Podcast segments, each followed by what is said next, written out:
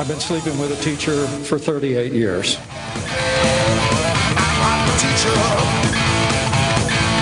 Zingers flying at the second GOP presidential debate from the Reagan Presidential Library in Southern California. Honestly, every time I hear you, I feel a little bit dumber for what you say. That punch landed by former governor, former UN ambassador Nikki Haley, directed at political newcomer Vivek Ramaswamy. Former Governor Chris Christie went hard after former President Donald Trump accusing him of, now follow him here, ducking the debates. No one up here is going to call you Donald Trump anymore. We're going to call you Donald Duck. I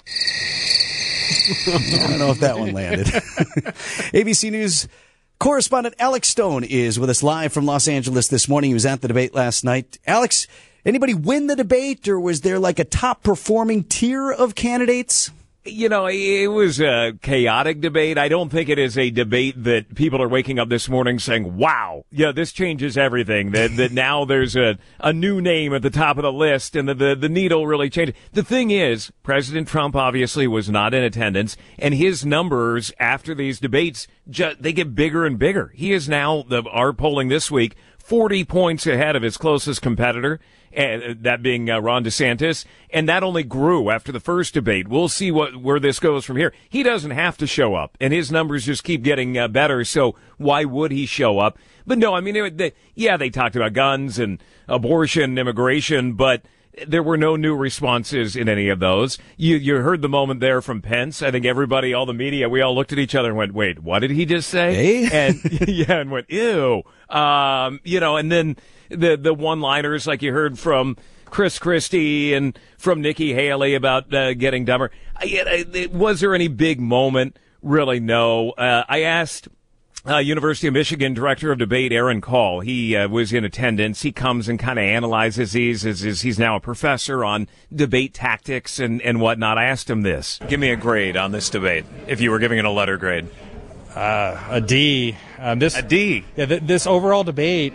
I don't. I thought the the moderators let things get out of hand. And he says the problem is that all these candidates, except for DeSantis and Chris Christie, that they're afraid to go after Trump. And he is the leader of that group. But they also know that if they do go after him, history would show that then they're in the firing line of him and their polling numbers go down because he's got so much support that then people are, you know, you don't turn on, on the former president. But he's saying that if in a debate sense, if they want to do anything, they got to take him on as the leader. That you know, bickering amongst themselves, they're not going to go anywhere. They're just going to, you know, change numbers inside that group, but not go after the, the leader. And he put it this way. Every way. question you need to pivot to kind of attacking him, contrasting him, and realizing that he's the major enemy that all the candidates need to deal with, not those fellow ones on the stage that actually showing up to debating. He's still the one leading by far, and so th- those contrasts, even more importantly than the actual candidates on stage, have to be with Trump, who still has a runaway lead in this race. But they didn't do that. It was Haley and Ramaswamy going after each other and Mike Pence. And yeah, so it was all kind of internal there mostly. But Trump's team, guys, is already saying he will not attend the third GOP debate in November. His team is saying cancel all debates now because he's already won. and uh, so we'll see if they end up doing that. But no doubt, if they do have the debate in, in November, it'll be a smaller crowd. Either, you know, look, the fundraising numbers are to, the, the money coming in is to start disappearing for those that aren't polling well for potentially Mike Pence and Doug Burgum and, you know, some of those who were on the edges of the stage based on the highest polling uh, candidates are in the middle and then it goes out from there that they're to have a hard time continuing on. So there could be some dropouts before November, but if not that, then some, uh, because the qualifications get tighter and tighter moving forward, some won't qualify next round. ABC News correspondent Alex Stone with us live from Los Angeles this morning. Thanks, Alex. You got it. Thanks, guys. I've been sleeping with a teacher for 38 years. Eeh. News about your money this morning in the WTMJ annex. Well, you bet he when he got home? Did that Mrs. hit? is like, hey, what? what? What were you trying to say? Michael, Michael,